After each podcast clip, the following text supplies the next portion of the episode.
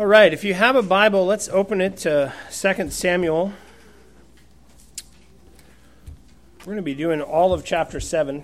I know, much like the, what was read for us today, that sounds arduous, but it's not nearly as arduous as it sounds. Um, yeah, we were going to do this in two, two portions, but actually, Tyler Hatcher is going to be here preaching next week uh, for me. I'm going to be gone a couple of days with Ann uh, to celebrate our anniversary early. So he'll be here next week. So I thought, you know what I'll do? Is I'll just lump it all together in one sermon. So what we're going to talk about today is um, the transaction between David and Yahweh, um, where, where, the Lord gives David a title deed to a house. Um, and it, it, it's a wonderful section. It, it gave root uh, to the name of one of my favorite theological books, A House for My Name which is a commentary by Peter Leithart on the Old Testament. It's excellent if you haven't read it, A House for My Name. Uh, that is what the section is about. The Lord is going to build a house for his name. Before we consider the text, let's pray together. Father, we thank you so much for your goodness and kindness to us, your long uh, faithfulness and loving kindness that you have not only shown us, uh, shown our children, but have shown our fathers, Lord. Your love has a long track record. Your faithfulness, Lord, to us has been steady and has uh, been apparent going back to Genesis. We pray, Lord, that as we take up the story of David now and your greater story for all of humankind, we would not only see the great things that you have done for us, but that we would see our place in it. We pray, Lord, that we would receive from you this same deed, Lord, to a house of eternal rest. We thank you for the Lord Jesus, our rest the Lord Jesus, our eternity, the Lord Jesus, indeed our home. We thank you and praise you in his name, and amen. Now, there are a few key details um, right out of the gate when you open to 2 Samuel 7 that uh, tell us, uh, that, that in, in, impress upon us exactly what's going on. There's just a few details that explain the whole thing. Now, after David has uh, his furious actions in the preceding chapters. We see him dancing and leaping and fighting and building. All this action, right? It's like the, the book of Mark. It's just David is out there doing this and doing that and doing this and doing that. After all of that, the pace of the story slows to a crawl through chapter 7. And what it has is two short speeches followed by two long speeches. David says to Nathan, I will build Yahweh a house. Nathan says to David, Go and do it. Very straightforward. Yahweh then comes to Nathan and says, No, David will not build me a house, I will build him a house. And then David sits down, and to Yahweh, he gives him a prayer of thanksgiving and praise. That's, that's what this chapter contains, these four speeches. 2 Samuel 7 contains the Lord's longest speech since his proclamation of the Mosaic covenant at Mount Sinai. That is the detail that tells us what's going on. It's 197 words in Hebrew. It's the longest recorded speech by God since Mount Sinai in the book of Deuteronomy. So if, if, if the Lord is suddenly going to appear and say this much, what he is saying and why he is saying it is very important. And it connects what is happening here with David to what happened on Mount Sinai when he made a covenant with Moses. It's a transition in Israel's history, specifically to Israel's covenant relationship with the Lord God. The divine word to Nathan repeats these terms rest, make a great name, house, servant, Lord. And, and what it is doing is it's extending the promises that God made to Abraham to David. David is now being taken up, not just uh, in, in, the story along, you know, relating to Saul and the kings of Israel, but he's being taken up into the greater story involving Abraham himself and Moses. But two new interlocking themes emerge as the Lord speaks. Yahweh is, is giving David a title deed to an, an eternal house by promising that David's line will rule forever and that Yahweh will not remove his steadfast love, his hesed, from David or his children like he had from Saul. He says this it's permanent. You're going to rule forever, and I am going to rule you forever. You are mine, and I am yours forever. And you will rule not only this people, but this world forever. Now, think of such a thing. Think of the Lord God sitting in your living room telling you that you are going to rule forever. That is what's happening here. It's, it's just like when the Lord took Abraham outside and said, Now look up at the stars and count them. Come on, I don't have a calculator. I don't have an abacus that big, God. And Abraham is humbled by what God tells him. That's what's happening here. In, instead of count the stars, it's you will be established for eternity. Through David, Yahweh will build an eternal household, a dynasty, a house of loving kindness, a house of rest. Through David, Yahweh is going to do it. He's going to build a dynasty. Now, the word covenant does not appear anywhere in 2 Samuel 7. This uh, isn't nearly as important as we think it is, right? This is sort of like what happens with Adam in the very beginning in Genesis. People say, well, I don't, I'm sorry, I don't see the word covenant. This isn't a covenant. Um, and similarly here, no, there's no word covenant. So the question is, is it a covenant that he's making if the word covenant does not appear? Uh, no, that's not what it means. Because Scripture interprets Scripture. Now, we're not going to get into the structure of how a covenant is made. Covenant theology is very important. Uh, the leadership of the church has realized how much we need to talk about it. I'm going to be doing a, a series in the summer on covenant theology. Jared's going to be teaching a class on covenant theology. Two thumbs up, brother. We're going to talk a lot, a lot about it. If you go to Genesis chapter 1 and 2 and you see God's relationship to Adam, you see it here. There is a covenant structure to what to how is he says what he says. But we're not going to look at that. We're not going to look at that right now because we're jumping the gun. and, and it takes like three sermons to explain it. What I want to do is simply go to another portion of Scripture where there's commentary on what happens here. Because Scripture interprets Scripture. Um, we, we don't have to figure it out by finding this word covenant. We let Scripture tell us what occurred. And in Psalm 89, verse 3, it says this You have said, I have made a covenant with my chosen one. I have sworn to David, my servant. Now, when did that happen? It happened right here in 2 Samuel chapter 7. God made a covenant with David. It says in Psalm 89:34, "I will not violate my covenant or alter the word that went forth from my lips." 2 Samuel 23:5, this is David himself, "For does not my house stand so with God? For he has made with me an everlasting covenant, ordered in all things and secure. For will not for will he not cause to prosper all my help and my desire?" So David and God refer to what their relationship as a covenant. Okay? That's all we need to know. Amen? Move on. Right? That, that, that argument amongst the scholars is over at that point. Covenant theology is key to understanding the Bible. It's a framework for understanding the whole Bible. If you turn to Ephesians chapter 2 verse 12, we're told something very important the Gentiles need to realize the story that they've been taken up into, the people they've been taken up into. And Paul tells us in Ephesians 2:12. He says, "Remember that you were at that time separated from Christ, alienated from the commonwealth of Israel, and strangers to the covenants of promise." having no hope and without God in the world. So when we were estranged from God, we were outside the commonwealth of Israel, and we were outside of the covenants, plural, of promise, singular. This is crucial to understand. God made a promise, and then he made a bunch of covenants in order to fulfill the promise. And this is what the whole Bible is about. The promise, as I cannot stop talk, seemingly to, to talk about it enough, Genesis 3:15. This is the basis of the covenant. God said, I, there, uh, there, will come a seed from Eve and a seed from, uh, from Satan, and uh, her seed will crush his head, and his seed will bite his heel, and, this is the promise I'm going to send a deliverer who's going to crush his head, who's going to be bruisable, who's going to rescue you. That's the promise. And then, as the story goes, the covenants with Noah and Abraham and Moses and David are all about that. Right? He's, he's extending his plan to bring the Savior of the world, not just of Israel. So, as you see the covenants develop in the Old Testament, you see that first it's about a guy, then it's about a household, then it's about a nation, then it's about a land, then it's about a king, then it's about the world. It's about eternity as well. That's what we're going to see here. This is the last covenant that God is going to make with Israel, the people of Israel, and it's going to inc- include not just Israel, but the world. And at the heart and center of it is a house, an eternal house of rest and loving kindness now, who would like to live in an eternal house of rest and loving kindness? Show of hands. Thank you and amen. Okay, sign me up. Well, this deed has been established, the mortgage has been paid, and you, my friends, are now sitting in that house.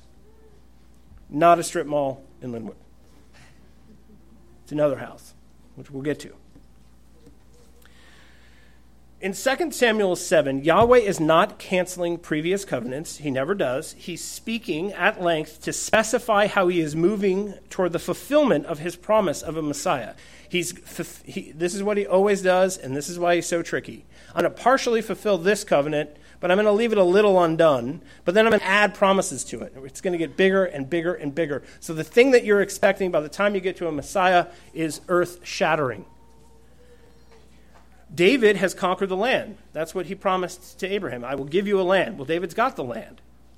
David is sitting on his throne in Jerusalem. He is the king. He is the anointed of the Lord. He is on Zion. David, his uh, not David, but his son will build a temple. Now, are, are all of those things have all of those things that God promised to the people of Israel happened? Yes. But is it an eternal house yet? Is it an eternal temple? Is it an eternal king? Are they eternally in the land? No. So you can see how the Lord works. It's very mysterious. He's fulfilled it, but he's not fulfilled it. And, and then we come along, we're like, wait a minute now. What is this trickery? And, and what it requires is faith.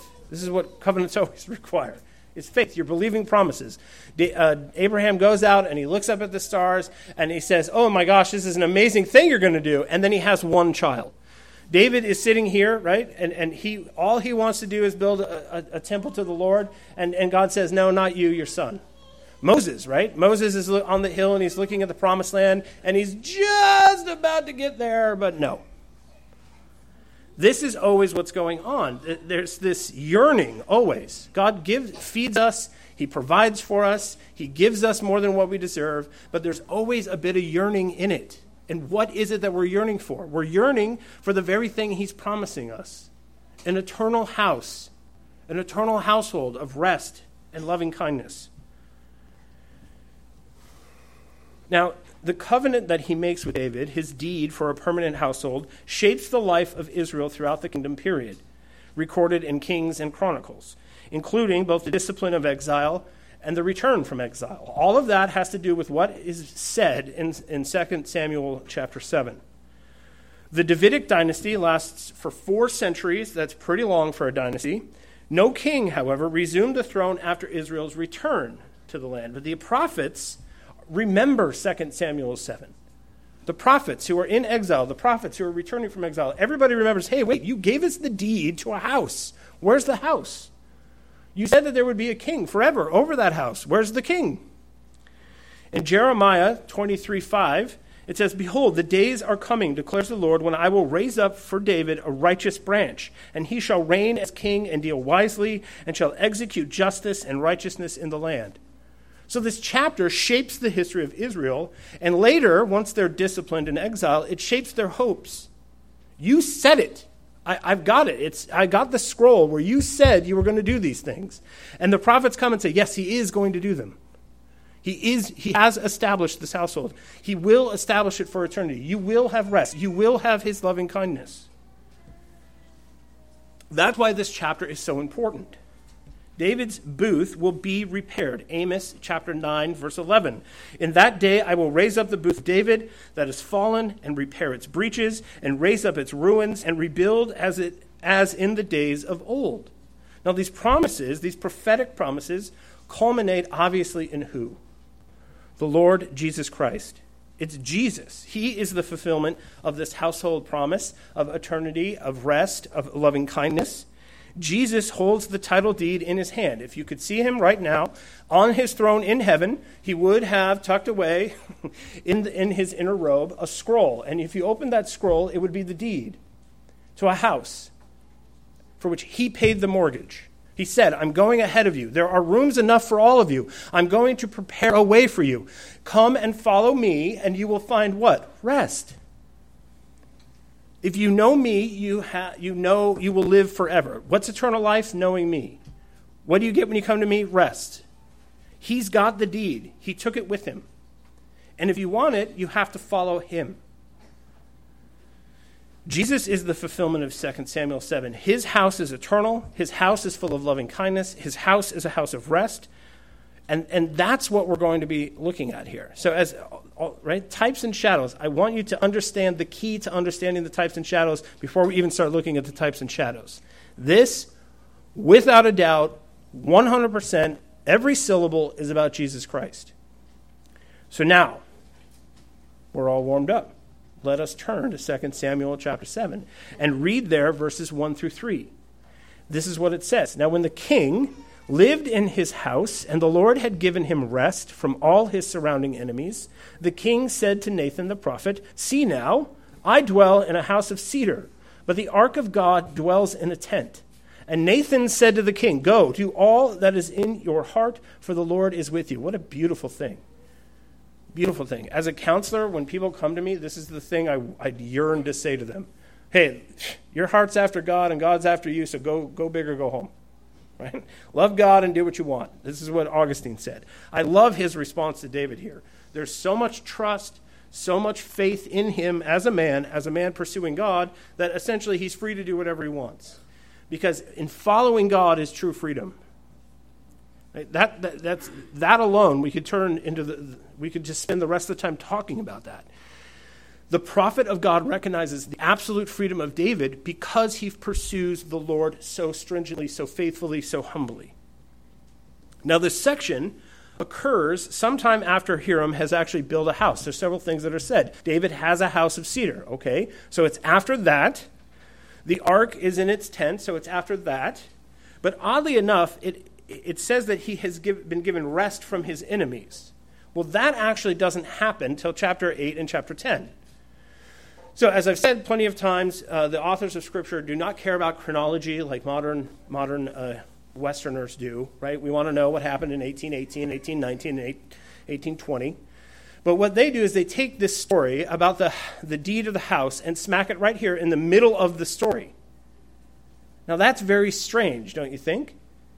But think about what Jesus did. Right? He came into the middle of the story, just like this.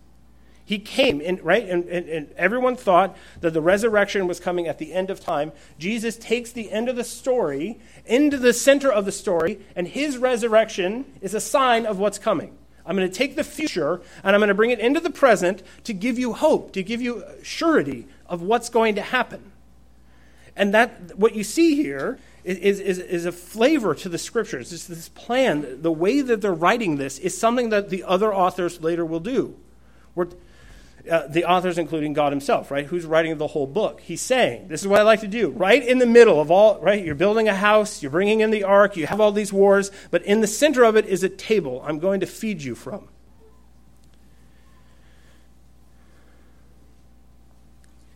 And, and on that table is, is the Word of God. The phrase used in verse 3, the Lord had given David rest, is pulled directly from his promise in Deuteronomy 12:10. Right? What, what, what am I going to feed you? I'm going to feed you what I've done for you. What did I say I was going to do? What have I done? What, what is set here on the table in the midst of our war, in the midst of our doing, in the midst, right, right in the center of our story is a table uh, upon which is what God said he would do and what he actually has done. David is troubled. And why is he troubled? He's troubled that he lived in a beautiful house made of cedar, made by foreigners, and his Lord God's throne is in a tent. He lives in a palace, and the king of the universe lives in a tent. Now, isn't that just like our God? God is the same yesterday, today, and forever. Because where would he where else would he live in a sense? right? He's tabernacling there with them. And, and that's what Jesus did. He came and tabernacled amongst us, John says. Of course, he's living in a tent. But this isn't enough. David, David has more love and respect for him than this. How dare the Lord live in a tent while I live in a house of cedar? Like, who could argue with him? Nathan hears this. He's like, I'm with you, brother. Right? Go big. Go do it. Let's see. You? I, could you imagine the temple David would have built?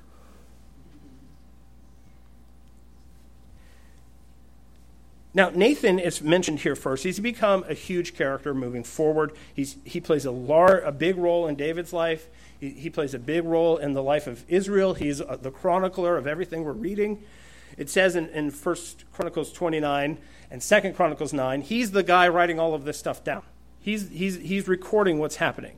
He is a man who God used to write the scriptures. He's a man that God uses as a mouthpiece. And so David goes where? To, to God's mouthpiece. And God's mouthpiece is looking at it, and from his wisdom, he says, Yes, proceed. But that's not the last word. And what I like here is that God sees what they've planned and doesn't come and punish them. He doesn't come and rebuke them. How dare you think so high of yourselves as to build me a house? He comes and he instructs them. Right? So often we make plans and God has other plans. And just because he has other plans doesn't mean that he's angry with us. We ought to make plans. We ought to make his, uh, our plans ought to be as solidified as we could possibly make them, but realize that in the middle of the night he may show up with a different plan. And how is David going to deal with that? Is a good question. It's part of what we're going to see. But if you turn to 2 Samuel 7, 4 through 11, I'll just read that section. This is what the Lord has to say about their plan. This is what he has to say, starting in verse 4. But that same night, the word of the Lord came to Nathan Go and tell my servant David, Thus says the Lord, Would you build me a house to dwell in? I have not lived in a house since the day I brought up the people of Israel from Egypt to this day. But I have been moving about in a tent for my dwelling. In all places where I have moved with all the people of Israel, did I speak a word with any of the judges of Israel, whom I commanded to shepherd my people Israel, saying, what have you, Why have you not built a house of cedar? Now, therefore, thus you shall say to my servant David, Thus says the Lord of hosts, I took you from the pasture from following the sheep, that you should be prince over my people Israel. And I have been with you wherever you went, and have cut off all your enemies from before you. And I will make for you a great name, like the name of the great ones of the earth. And I will appoint a place for my people Israel, and I will plant them so that they may dwell in their own place and be disturbed no more. And violent men shall afflict them no more, as formerly from the time that I appointed judges over my people Israel, and I will give you rest from all your enemies. Moreover, the Lord declares to you that the Lord will make you a house. Now, the Lord is now taking the initiative. The very same night he shows up, before he lets them even go to the architect to start making blueprints, he doesn't even let them sleep on the idea. He shows up immediately because he doesn't want what they're planning. he takes the initiative. Yahweh raises the question of whether a house to dwell in is necessary or appropriate, right? There, there is a sense where he is talking about the familiarity that David has with him. Is a house really an appropriate thing? Have I ever told anyone to build me a house? David, right? You think I need to live in a house? Do I need to live in a house? Now, this is a tension that his son understands completely. Right? There, there's a tension between the immanence of God and the transcendence of God that we always have to remember. He is a God who, who, who came down in, right, and lived in the womb of, of, of, of a virgin. He came and he, and he had swaddling clothes. He came and he lived, he, he rode on a donkey, for goodness sakes, the creator of the universe. And yet he, he lives in, uh, right, unapproachable light. This is the immanence and transcendence of God. Solomon understood it in 1 Kings 8:27. This is what Solomon said, "But will God indeed dwell on the earth? Behold, heaven and the highest heaven cannot contain you. How much less this house that I have built?" Paul says it. God doesn't live in houses built by, by the hands of men. He's God. So, so it, it's interesting that David's humility here is that he lives in a palace while God lives in a tent. And, and God, even though he's humble enough to have that idea, thumbs up, son, let me just remind you that can, I, can you even fit me into a house? Have I ever told anyone to build a house for me? You're, you're going to presume to be the one to build me a house when the judges didn't build me a house, when Moses didn't build me a house? So long as the Lord had not called for a house, none should be built. That's what he's reminding him of. I didn't ask anyone to do this, but thank you. It was not for David to decide when the Lord's house should be built. That decision rested with Yahweh. Yahweh will tell everyone when he wants a house. The Lord directs David to keep his mind off of what he wants to accomplish for God and keep his mind on what God has accomplished for David. Oh, you want to do great things for me? Okay. No. Sit down. Let me tell you what I have done for you. And I think this is extremely helpful for anyone who's walking with the Lord. We, ha- we get great ideas about the big things we're going to do for God, and sometimes what we need to do is sit down and remind ourselves of what He's done for us. Like, that's great. That's a great plan that you have there. Hold on. Let's just sit down and review some things going back 20 years. The, the Lord, when David was in the field, came and got him. I, I knew you even then, David. You were a nobody. Nobody cared who you were. Nobody cared what you were doing. You're out there talking to yourself and talking to sheep. I knew you even then, and I came and I got you, and I made you a prince over Israel. And this is key because the kings of Israel are called princes. Why? Because there is a king. So he's the king, and David is a prince because there's always someone higher than a prince so it, it's, it's fascinating that somebody like David, who has shown a great deal of humility, there's still some humility to be reminded of. There's still a little further to go. David, the brilliant general in the eyes of his contemporaries, owed his entire success to, to God. God says, I did this. I delivered you from your enemies. I gave you rest. Playing on the word house, the tables are turned. The Lord promises, instead of receiving a house from David, to give a house to David. He always builds the house for his people and then calls them to build a house for us, or for him. This is what he does. He comes and he builds you a house before you can build him a house. This is what justification is. 1 Peter chapter 2 verse 5 You yourselves like living stones are being built up as a spiritual house to be a holy priesthood, to offer spiritual sacrifices acceptable to God through Jesus Christ. We are made of a uh, part of a house that we ourselves then help build. 1 Corinthians 3 9. For we are God's fellow workers, we are God's field, God's building. Ephesians 4:16 For whom the whole body joined and held together by every joint with which it is equipped when each part is working properly makes the body grow so that it builds itself up in love if you want to do great things for God, first you have to receive the great things He's done for you. Do you want to build Him a house? Well, first He must build your house.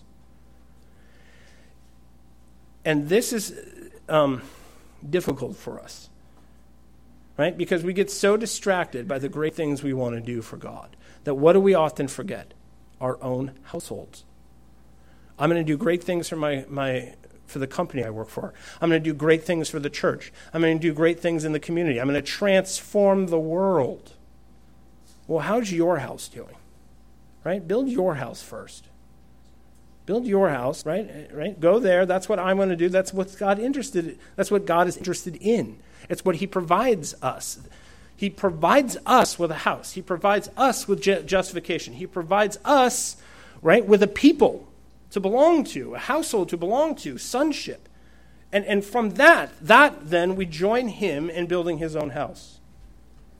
If we do not get our own house right first, if he isn't building our house, it does not matter what we're going to attempt to do for him.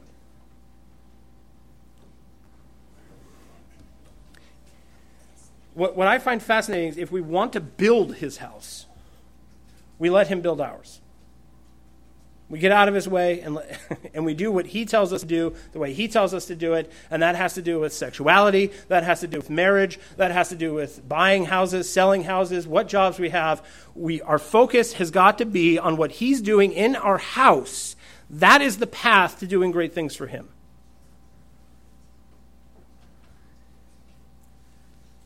Now, there are a number of other little echoey details here that I find fascinating that help us to understand this household that we have inherited in Jesus Christ.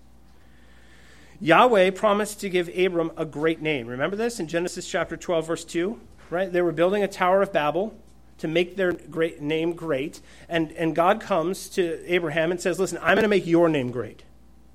And that's what he says to David I'm going to make your name great. Well, God, I thought I was going to go out and make your name great right? I've been studying apologetics, I've been studying Christian theology, and I'm going to go out and make a great name for you. And God said, I got, my name is covered. Okay, don't worry about me. I'm going to make your name great. And, and what, what's funny about this is even David, why do we even care who David is? Would we even remember him if the Lord Jesus had never come? Right? Can you name an Assyrian king? Can you name an Egyptian king that was really great from the 6th century BC? Anybody? Uh, here's a question How many American presidents can you name? Right? Let alone kings from the ancient world. And yet, who doesn't know about David? The only reason David is great is his association with Jesus. That's it. We tend to think that it's, he's great all by himself. It's not. We only remember him because he has a greater son. Right? And I, I love this. Um, I've thought many times, I, I, I read biographies of great men, and they mention the dad somewhere in the first chapter or two, and I would love to be one of those dads. This sort of footnote. Well, the great man, fill in the blank of any of my sons, came from this dude's house. Right? Nobody, and I would just like to have a name associated with a great man that comes from me.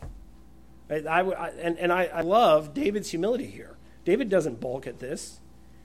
It's like, oh, you're going to make my name great. I wonder how you're going to do that. Well, it's going to take a long time, and it's going to have to do with this carpenter that's going to be born.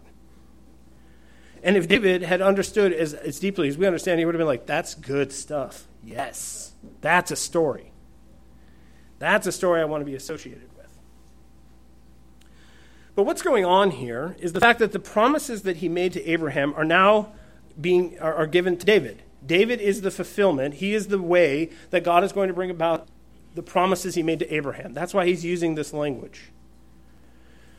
Through the prophetic announcements of this chapter, David is made the founder of the only royal family the Lord will ever sanction in perpetuity. This is it, right? He doesn't care who the czar of Russia is, he doesn't care who the prime minister of, of England is in the same way. There is no other throne in the world that God has promised in perpetuity other than David's. So you know, great kings come and great kings go, and great dynasties come and great dynasties go, right? Who are the Habsburgs? Anybody? Anyone remember the Habsburgs? No? The Plantagenets, how about them? James the First. Anyway, okay. So it's, it's a bunch of boring stuff, and who cares? This is the throne. This is it. All other, th- right? You better kiss the son or you're going to be crushed. This is the only throne that matters. This is the only dynasty that matters. All others are subservient to this one. He doesn't give a fig about the others compared to this one. And so you either get in line with it or get out of the way. Right? In 300 years, is anyone going to remember the governors of Washington? No. Well, but you know how? You know how a governor of Washington would be known is kissing the son, right? And being associated with Jesus like David is. That's the only way any of us are ever going to have a great name. It's the only dynasty that matters. And, and so, if you want your heritage to belong to this or someone else's, if you want a great name, it's being attached to Christ, is the only way to get it. Now, he talks a little bit here in, in very covenantal language, reminiscent of Deuteronomy, and the fact that he lays out the fact that he will discipline his son, but also restore his son. He says, I will discipline him with the rod of men. Well, that's an echo uh, from Leviticus where he promises, if you get out of line, I will send the Assyrians to punish you. If you get out of line, the Philistine, right? And what have we seen in the life of Saul? Saul gets out of hand, and you've got all these people coming to discipline him. But did, did the Lord's hesed rest on Saul? No, actually, it didn't. But what he's telling David is listen, there will be a time where I use the rod of men to punish you to discipline you, to train you, to drive from your heart foolishness. But my loving kindness will not depart from you. And, and that's the hope of Israel later on. Right? What happens to the kings? Well, they decline and they go into exile. The house falls. And in the book of Lamentations, we read that this is actually fulfilled. Lamentations chapter 3, verse 1 I am the man who has seen affliction under the rod of his wrath. He's promising, if you get out of line, I will discipline you. But I'm not going to just come and burn you to the ground. I'm not going to just come and go nuclear on you. I'm going to come and I'm going to chastise you and then show you loving kindness. That's the plan. And that's what he does to Israel. This is the life of Israel. Because later in Lamentations chapter 3 verse 22, this is in the same chapter of the same book. The steadfast love of the Lord never ceases. His mercies never come to an end. I felt the rod of your wrath, and yet your mercy never ends. And this is how you, if you are confident in your position in God's household, you can see discipline for what it is. And you kiss the hand that's giving you the stroke. You submit to it. You learn from it, opposed to, right? Oh, well, now the love of God has departed from my household for eternity. And any kind of discomfort comes, any kind of discipline comes. The wrath of the nations, are you kidding me? The wrath of the nations come now, and what do we want? We want Biden to send airplanes, send tanks, right? This isn't chastisement for anybody. What's going on in Ukraine? I'm going to use it as an example because it could happen to us any day now because the Russians are slobbering all over Alaska. Ukraine is being punished, it's being disciplined. Now, will God return to them if they return to Him? Will His loving kindness come to those He disciplines as children? Yes. And we've got to mature in this. We've got to understand how these two things work together judgment and mercy.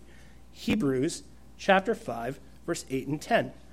Although he was a son, he learned obedience through what he suffered, and being made perfect, he became the source of eternal salvation to all who obey him, being designated by God a high priest after the order of Melchizedek.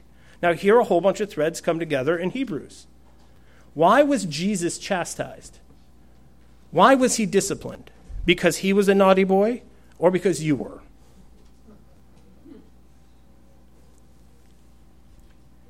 And did he reject it or did he learn from it? Did he embrace it or did he kick against the goads? And, and why? He's a high priest in the order. He understands his heritage, he understands that he's a deed in his hand. And that though he may be disciplined, there's a reason and he will see the loving kindness of God. And for that joy set before him, he will not only endure it, but learn from it. A negative becomes a. And in his household, that's how it's supposed to work.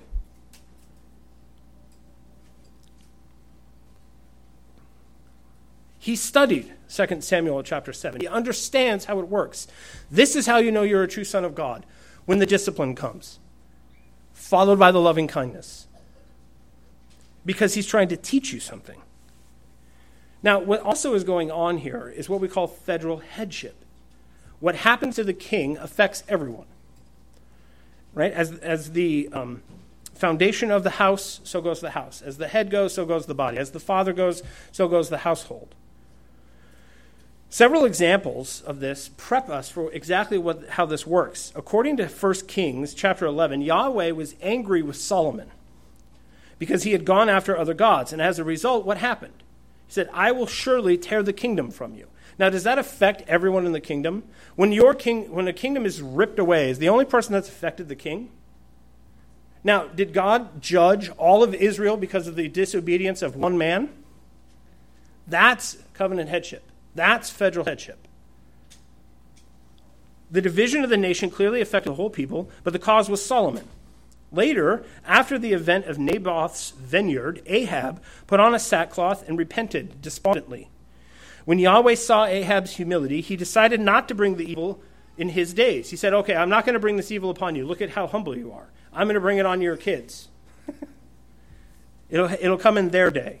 And so all these people are, oh, the evil that was going to be ours is no longer ours. Why? Because one man humbled himself. The northern kingdom was overthrown by Assyria because the people who had whored after the idols, but Judah, ruled by a Davidic son of God, suffered exile because of the sins of Manasseh. One man sins, and the whole nation goes into exile. In several passages in 1st and 2nd Kings, moreover, the sickness of the king or the king's son serves as a symbol for the sickness of the kingdom.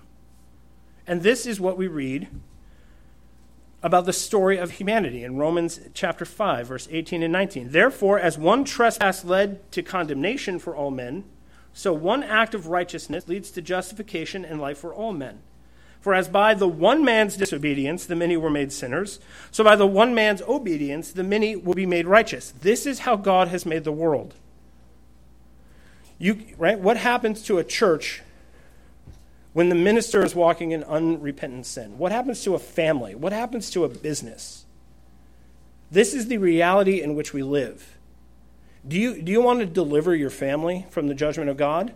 Dads, fathers, husbands, Repent of your sins. Put on sackcloth and ashes. Job goes, and what did Job do? Job offered a sacrifice to God, including those sins that his kids may not even have understood were sins. And, and that's what we learn in this section. This is federal headship. This is leadership. I will discipline you, but my loving kindness will, fi- will come to you. And it's not just about you, it's about a whole people group. It's a, he doesn't just save individuals, he saves peoples. He doesn't just save a man, he, he creates a household and saves a household. It's, it's nations, households, businesses, states, counties, cities. Th- these things matter. And, and, we often try to run to the, uh, the wrong kind of solution to the ills of the, of the state. I've used the example before. Do you know what you're supposed to do according to the scripture when you have an, a, a homicide that nobody can solve? The elders of the city are supposed to repent to God. And I, and I did the math there's 27 un, uh, cold cases in Everett alone, I think, going back 100 years. And has anyone ever heard anyone repent of that? No, but we are darn sure worried about what party the Snohomish County Sheriff is a member of. Now, does that not matter? No. But when, when we get into reform, when we get into cleaning up what's wrong with society, we often have the wrong cure, primary in our minds. In a household, of rest, a household of loving kindness, understands that what you, would, what you do and don't do affect the people in your household. Achan, what happened with him? He stole, and did it affect the entire household of Israel? Now, if you are at home and you're walking in unrepentant sin, repentant sin, is it affecting what goes on with the rest of us? It does.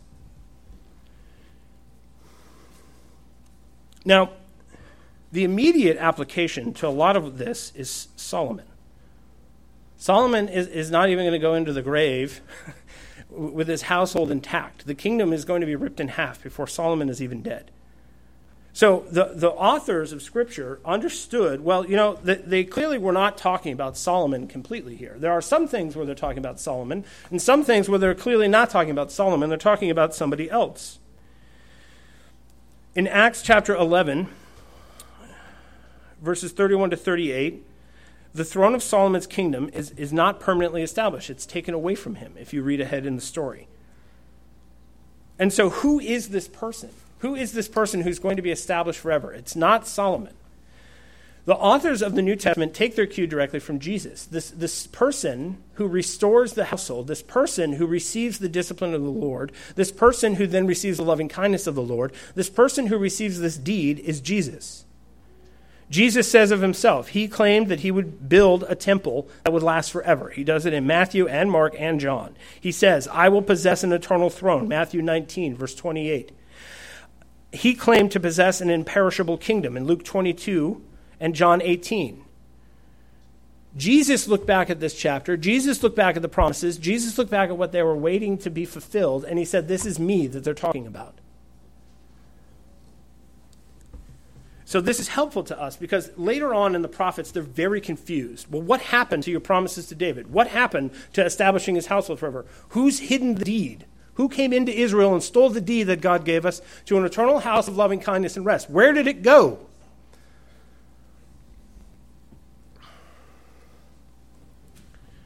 Now, what's interesting here is how it closes. It closes, right? There, God is standing outside of time. He sees the beginning from the end. And what he wants to do is give Israel hope. He wants this to be recorded by Nathan. He wants David to understand that I'm not just talking to you and your children, I am talking to your people.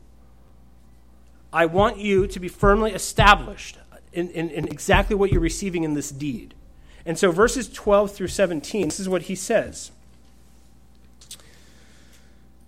Uh, when your days are fulfilled and you lie down with your fathers, I will raise up your offspring after you, you shall come, who shall come from your body, and I will establish his kingdom. He shall build a house for my name, and I will establish the throne of his kingdom forever. I will be to him a father, and he shall be to me a son.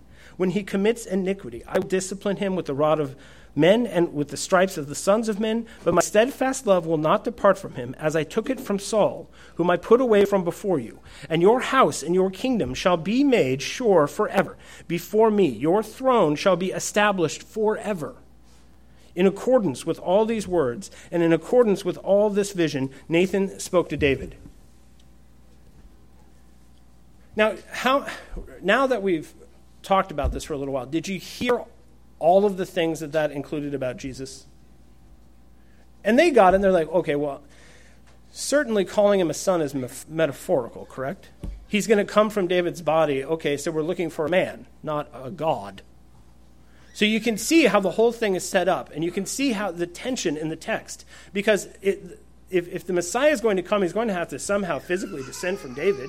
If the Messiah is going to come, um, he's going to have to be you know, raised up.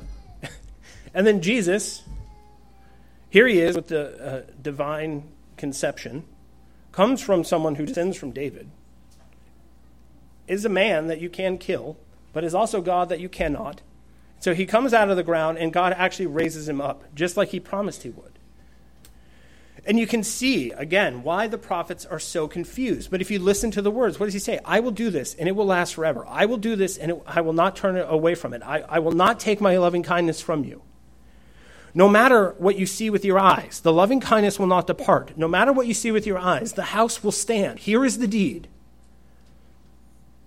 And so when we look around, do we feel like he's just departed? Do you look around and you think, what happened to the household of America? What happened to the household of Washington, for goodness sakes? We don't even have to go that far. What happened to Snohomish County? You look around your own household, you think, what happened? What happened? Somebody get my grandparents on the phone and tell me what happened. And, and you see, th- this house can't stand. What house can stand?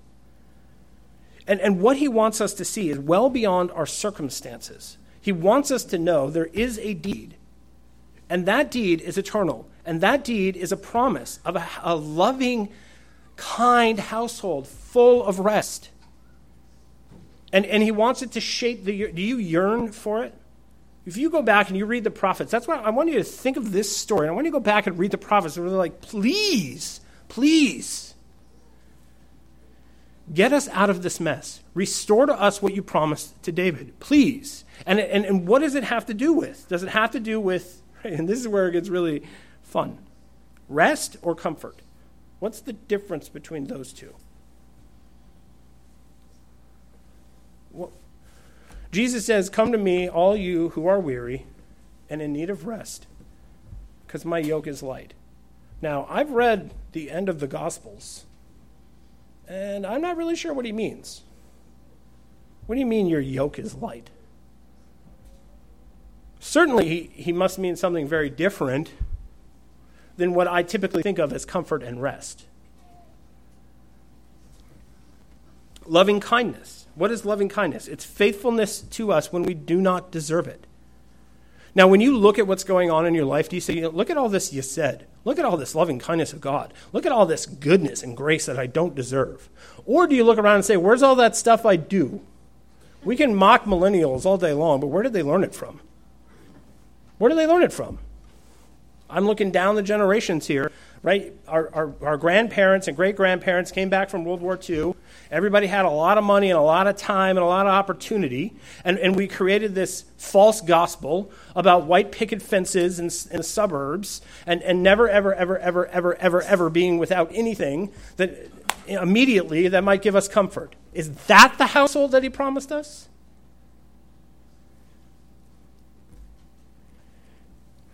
What I find is that I myself and most of us don't even know what it is we're actually yearning for. Because I read this and I think, you know, yeah, I do want rest. You know what I do want is loving kindness. You know what I really would like is a household I could just go to and be at ease, be at rest, be comfortable, be loved, be accepted. And, and what that doesn't look like is a house in Everett I mean, it just doesn't look like that with a refrigerator and a freezer, right? You know, because I'm in the house buying process, and you go, you go with your tape measure, and you have all these wily, you, you know, and what happens after months of that? I will take anything that they would sell me at this point. Even if it's a land where I can park a, a pop up tent, I'll do it. And, and what, ha- what has to happen to us is all of those, right, the measuring tape, we got to put it away David had a plan to build a house for God, and God had other plans. And David receives this. He's, God says, No, don't do it. Remember what I have already done for you. And oh, by the way, I'm going to do a bunch of other things that you weren't even anticipating. Think about what the story is saying. No, you're not going to do something for me. I've done a great deal for you, and I'm going to do more now.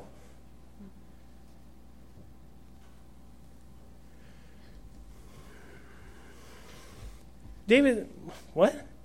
David, who, who am I that you're. David doesn't say, Well, I had a great plan. You should have seen these blueprints. I, I, I drew it on a napkin. This temple going to be killer. Right? Forget Artemis. Look at this thing I was going to build you. David doesn't flee, he doesn't get upset. He, he goes before the ark of the Lord and he prays a prayer of amen. The, the whole rest of the it's one long prayer where he simply says, Amen. Amen. You know what I want? You know, I didn't even know I wanted this. I, I thought I wanted to build you something, but then you come along and you tell me you're going to build me something. And you know what? That actually sounds a lot better.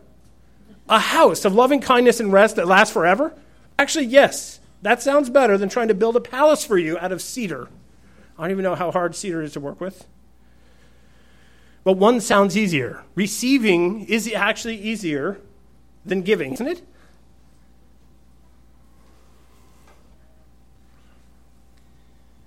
Now, I've run out of time to read the prayer, but read it. You should read it. Because David goes in, he goes into the ark. I thought you weren't allowed to do that. He sits, which isn't what priests actually do. It says in Hebrews, they're always standing because they're always working. This is a picture of the gospel. He, he, ha- he gets on his knees and he says, If there's another way to do what you want me to do, teach it to me. Is there another way? I want to build your house. Let me build your house. And God says to his son Jesus, What? I have a way that you're going to build. I'm going to build a house for you. And, and come. Come this way. You're going to feel discipline. You're going to feel loving kindness. And in the end, you're going to get an eternal house of rest. David is like that. He hears what the Lord says and he goes and he sits. He sits at the right hand of God.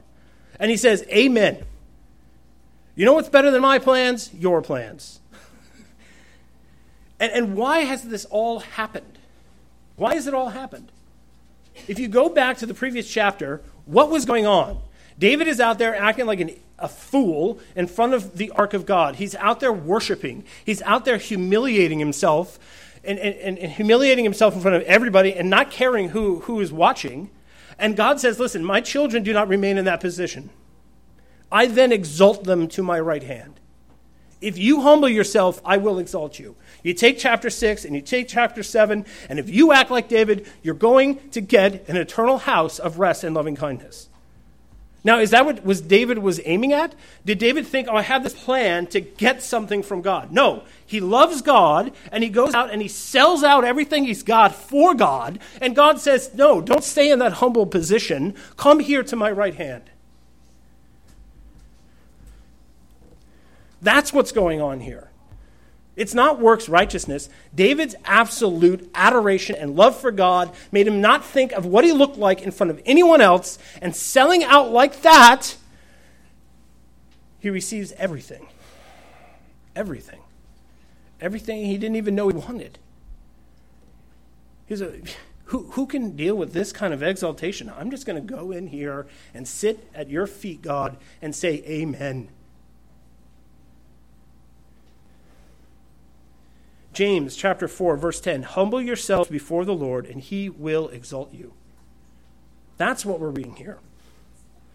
Romans 8:32 He who did not spare his own son but gave him up for us all how will he not also with him graciously give us all things? You mean there's more? You mean there's more?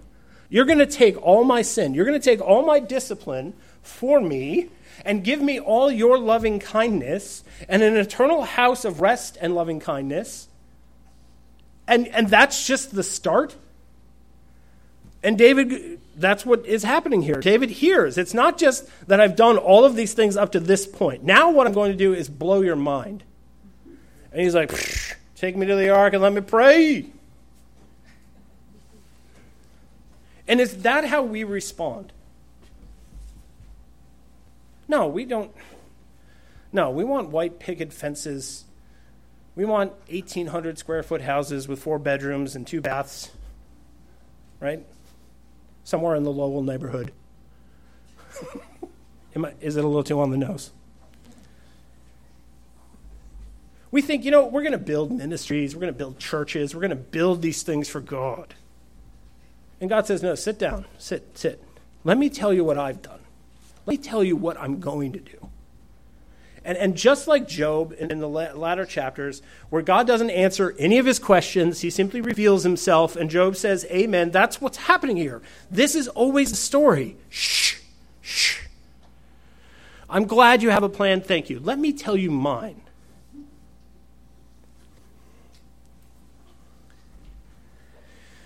There is a deed. The mortgage has been paid and you are all invited. You're all told, come, come. Well, um, I don't know, I've sinned. Don't worry about it, I took care of it. Well, I have this other plan. Don't worry about that plan, I have a better plan. This is the response we're getting. There is a deed uh, to an eternal house of rest and loving kindness. And he went ahead of us to make room for us. And, and, the beautiful thing is, we're not David. We're not David in, in, the calendar where it says BC. We're in, in the part of the calendar where it says AD. The house is established, the house is paid for. You already are a part of it.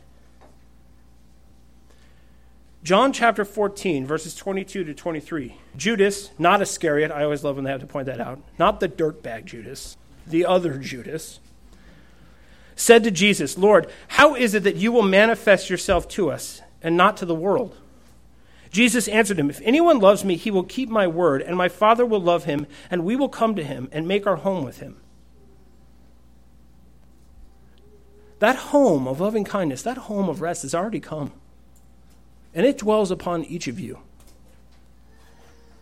Matthew 11, 28 through 30. Come to me, all who labor and are heavy laden, and I will give you rest. Take my yoke upon you and learn from me I am gentle and lowly in heart, and you will find rest from your souls. Now, he's not saying that you don't have to get up and go to work tomorrow. He's not saying that you don't have to get up and make pancakes for the kids tomorrow. He's not saying that you have, don't have to go to the gas station. He's saying that you're trying to find loving kindness. You're trying to find rest. You're trying to find a household to uh, belong to. All of this striving that you're doing, all of this yearning that you're doing, I have taken care of it. Come, come, and I'll give you all these things.